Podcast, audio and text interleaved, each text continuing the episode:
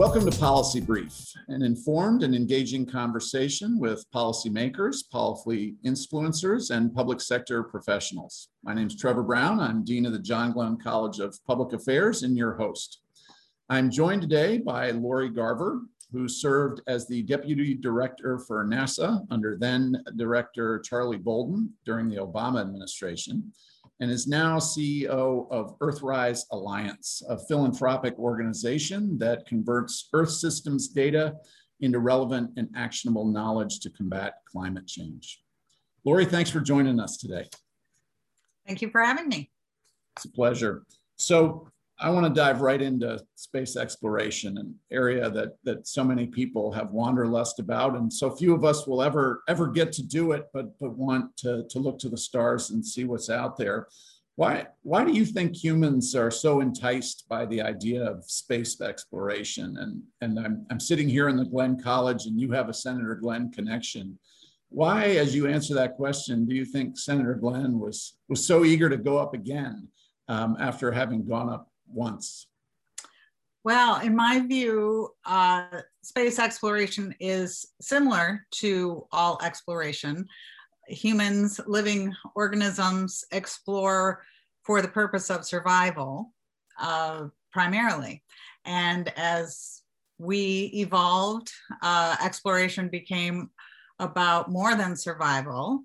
Uh, of course, economic gain and being able to protect one's family and so forth. And so we say it's an intrinsic human characteristic to explore, but I I believe at its core it's survival mm-hmm. and ultimately as you know just a one planet species uh, our time will be limited these are huge long distance periods of time, but I think ultimately that in many ways underpins um, humanity's desire. I think if you take that back to one individual, like Senator Glenn's desire to go back after 50 years, um, a lot, a lot of years, um, he'd had a very short three orbits in space. And probably, if anything draws you to space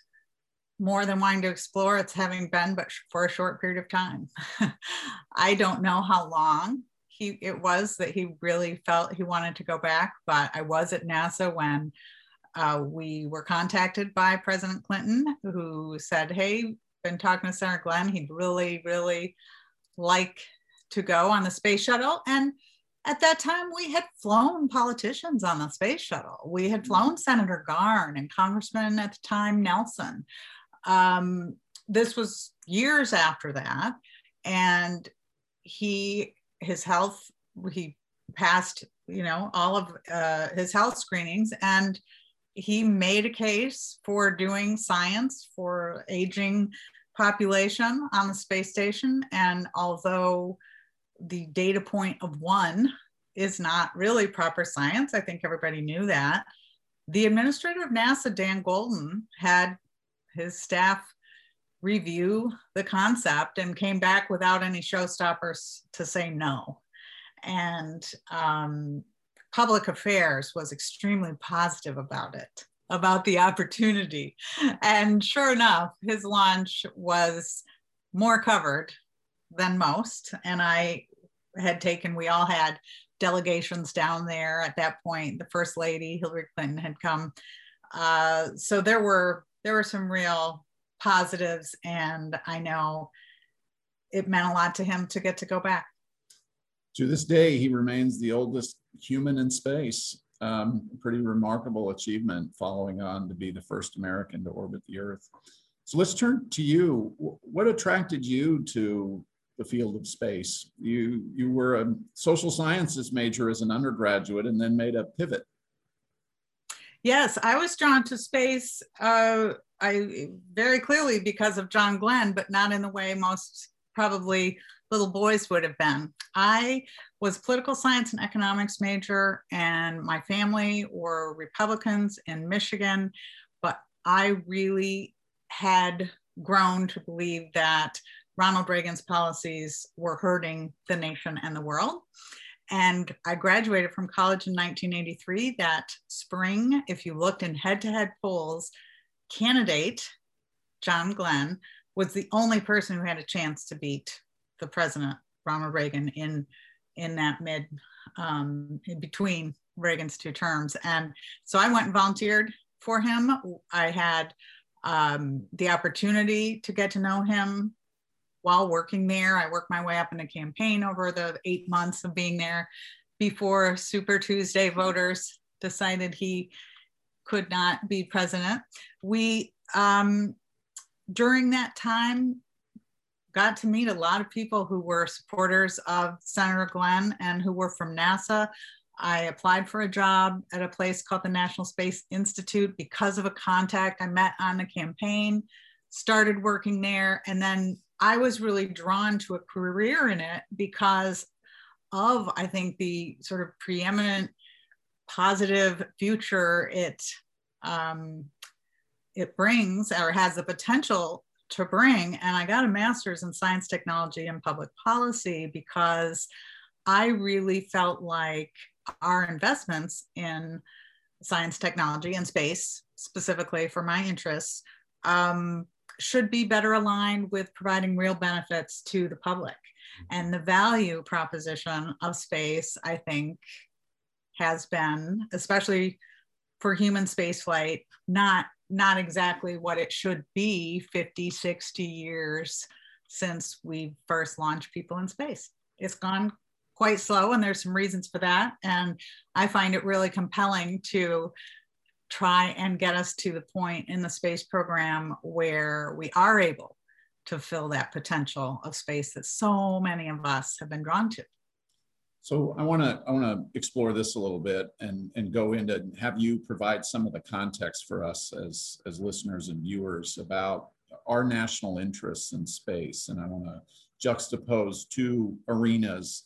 Um, we often think of space as a defense arena, but also a domestic um, set of priorities. Just in broad brushstrokes, paint for us what's at play there on the defense side and, and the domestic side? Um, and, and do we have the balance right right now?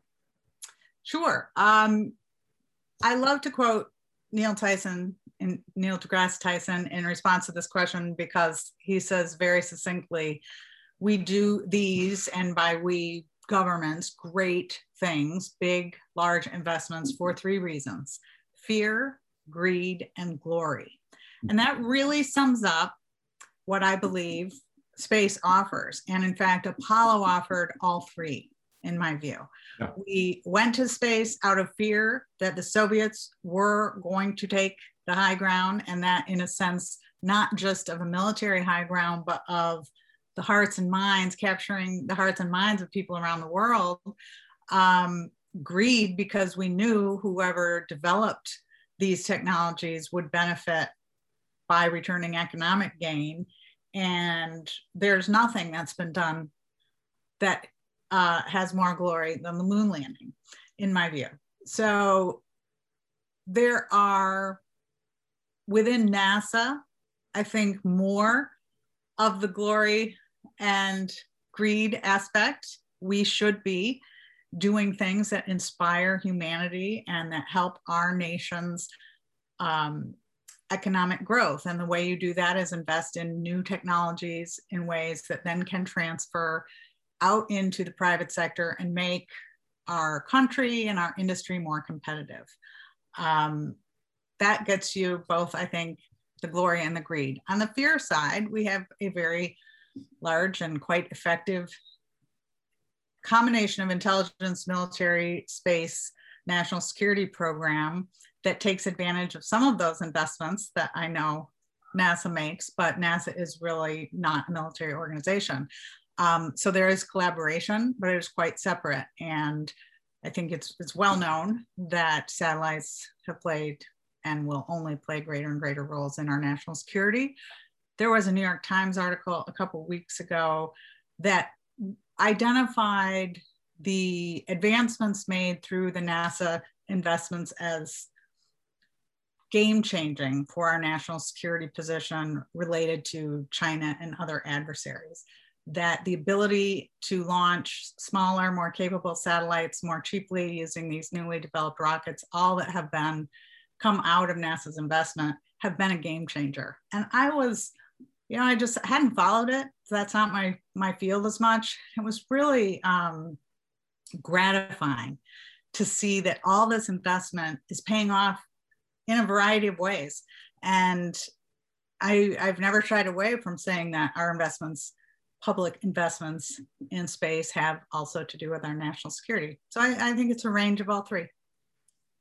So just just before we move on from this, you know, I, I think of the the two elephants in the room in terms of public, um, the public side are NASA and the Department of Defense. Um, and you obviously served in NASA. Are there other agencies that have space as part of their portfolio and, and, and who are they and, and, and what part?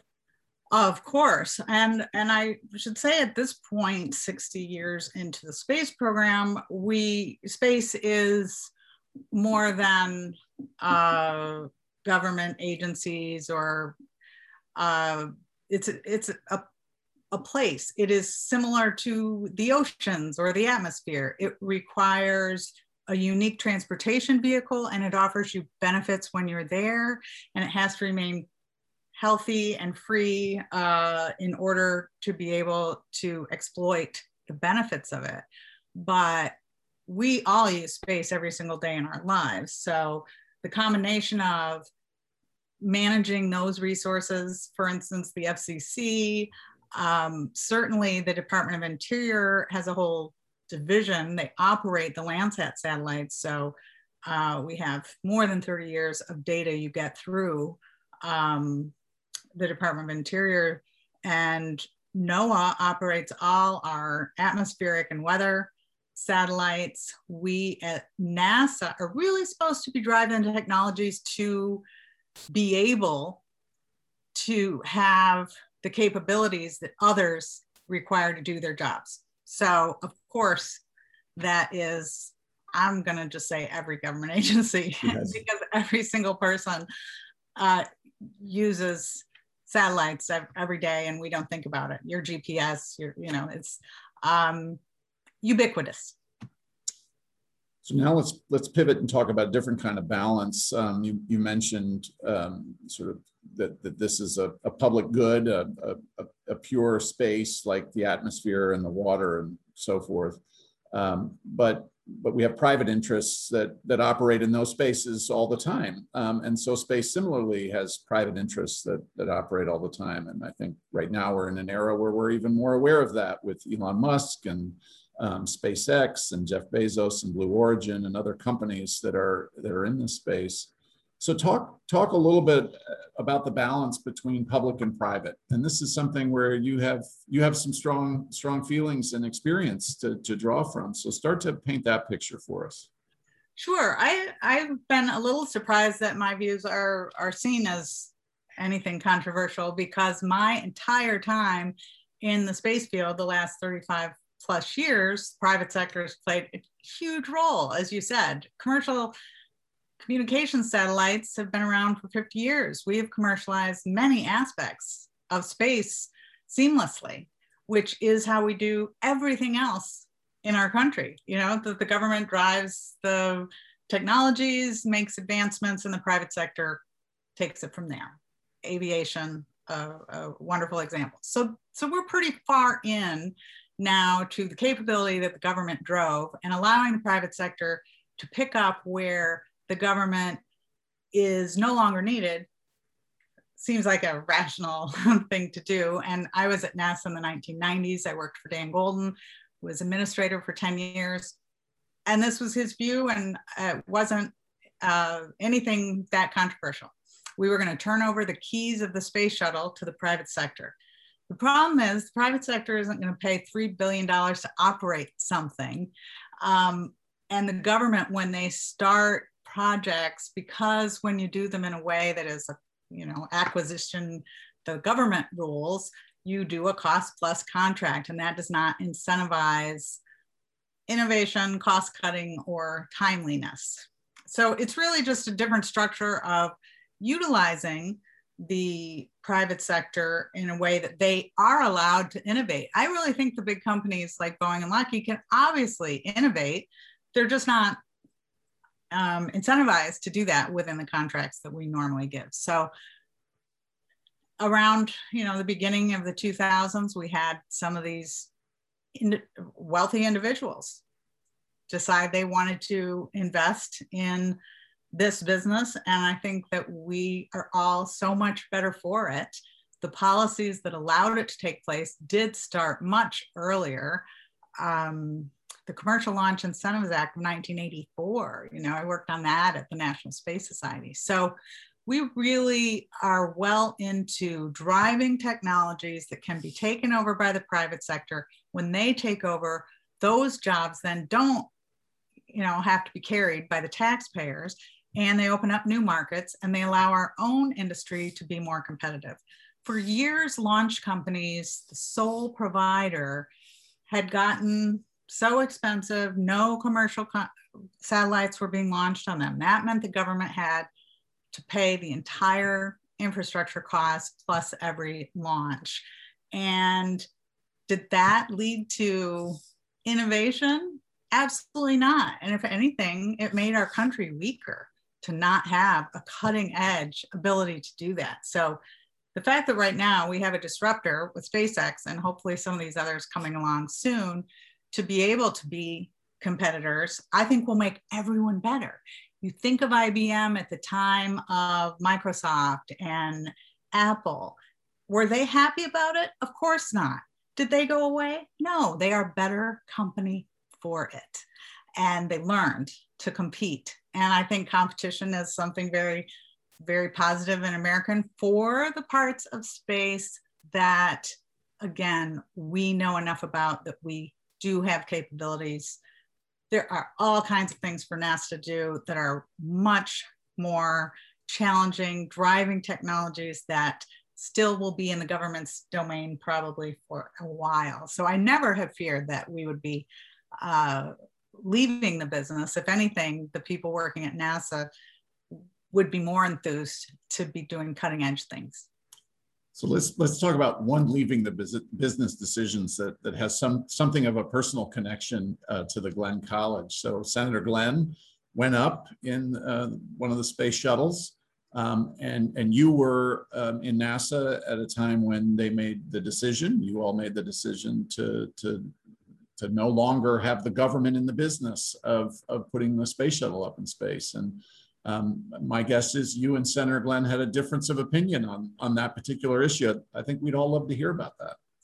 Sure. The truth is, I wasn't at NASA when it happened. I know I'm blamed for it, but well, forgive me for adding. No, no, it's it's a common misconception. Um, and and again, there wasn't disagreement about it when it happened. So after the Columbia accident, the Columbia Investigation Board and many people like Dr. Sally Ride, who were on that investigation as she was on a Challenger investigation, said this system has some inherent flaws for safety. And we made some decisions when we developed it in the 70s that we shouldn't have made. And it needs to retire in 2010. We can get it back because we had the space station and we were going to build it. Honestly, if we hadn't had the space station, I think the Columbia accident would have been the end of the program. But we felt we could take enough precautions, improve it enough to fly out till 2010 safely, and that meant completing the space station. That decision was made 03, 04. Um, so I didn't come back until 08. And in 08, it was going to retire in 2010. The first thing I did on transition team was ask the head of spaceflight at NASA, could it be extended? And he said no. He said, we have already let go third tier providers. It is it would take so much to bring it back up. And we would we do not recommend that because it does have this inherent safety problem working on the campaign with Senator Glenn, of course, he disagreed. He felt we should fly the shuttle longer.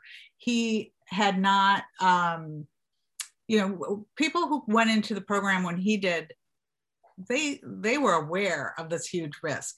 And the shuttle design was supposed to be something that made safe and routine space travel something that just was not able to be accomplished. So I would say it was a thrill of my life to not only work for Senator Glenn, but work with him after that on several of these presidential campaigns and being able to have discussions about the future of the program what was an honor and it, we did disagree and to his credit although we disagreed when he was asked during the campaign who the obama team should have to run their nasa transition team if they won he was asked by tom wheeler who i know spoke here not very long ago a wonderful ohio state uh, board member and so forth he John Glenn suggested me. So I owed my transition team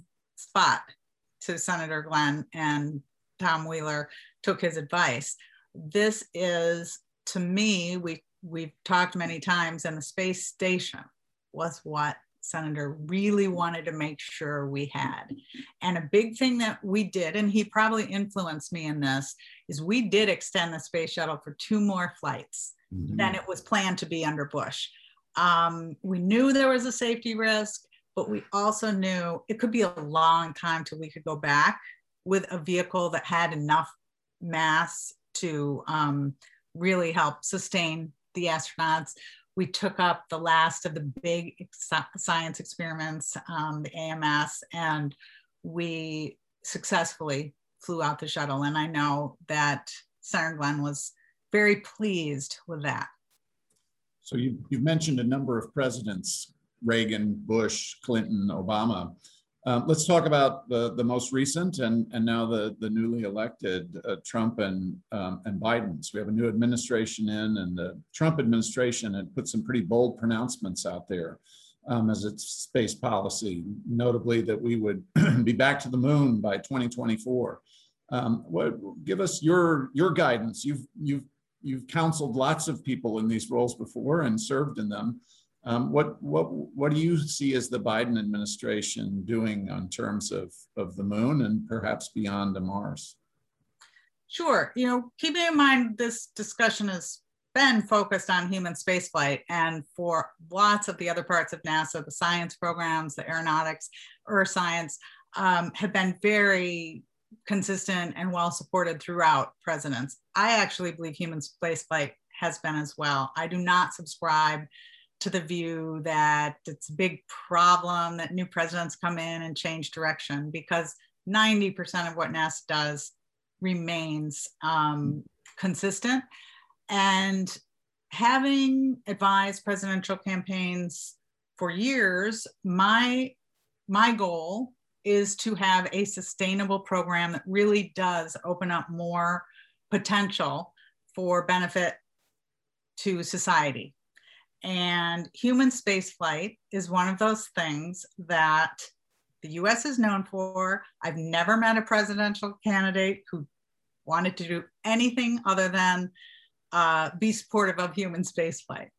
And there are different ways to do that. And what happens when you come into an administration is the last administration, you have to sort of understand where things are. So I think the Biden administration right now is still figuring out where things are within the existing NASA human spaceflight programs, but have already confirmed that they want to be supportive of human space flight and space flight right now is focused toward the moon. I would say from my from my perspective, the moon has always been a destination where we probably were going to go back next, you know, before Mars.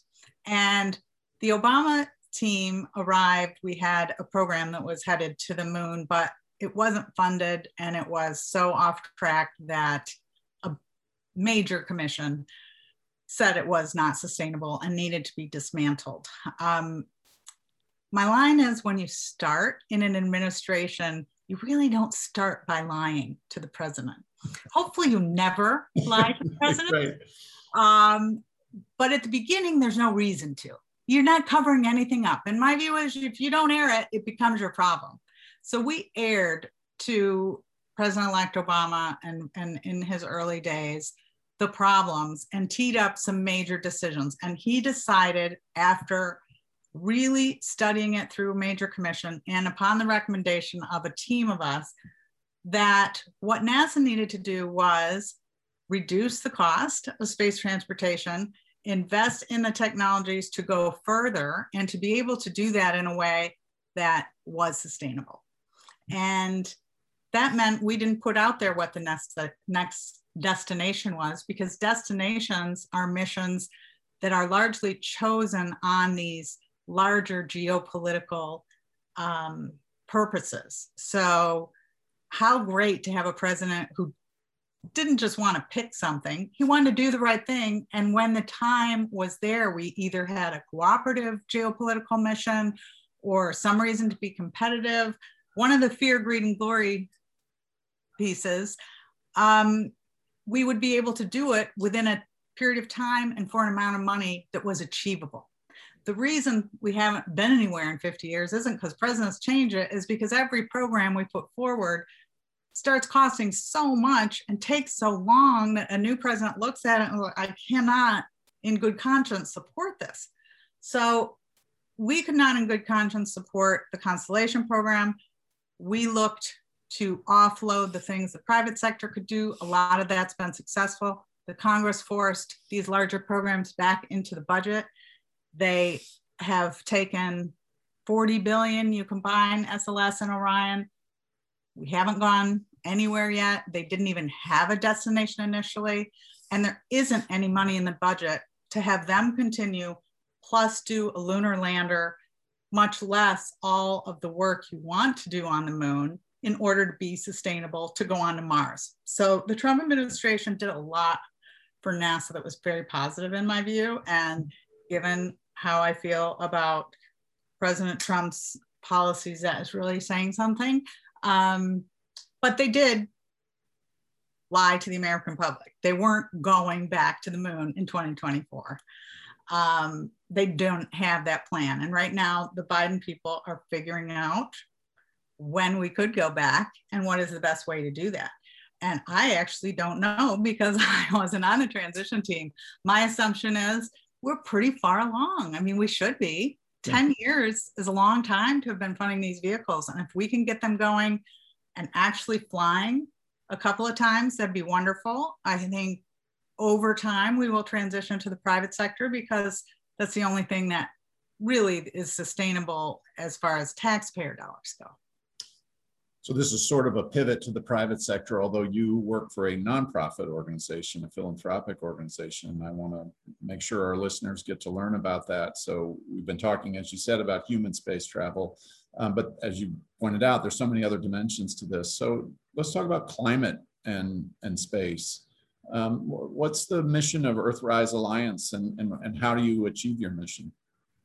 So if you really look at how we utilize space. We talked about communications and positioning. A major thing that we have learned from going to space is about our home planet. We look back and we saw ourselves, that Earthrise photo, I took that as the name of our organization because it did start the environmental movement. It allowed us to all see we are here on this blue marble. Since then, the instruments that have been developed by NASA to and, and other nations to study what's happening on our planet have given us the information we have about climate change. We can understand these things because we went to space. It's just it's such, such a wonderful thing that we live in a time when we can measure it because what we're doing needs to change.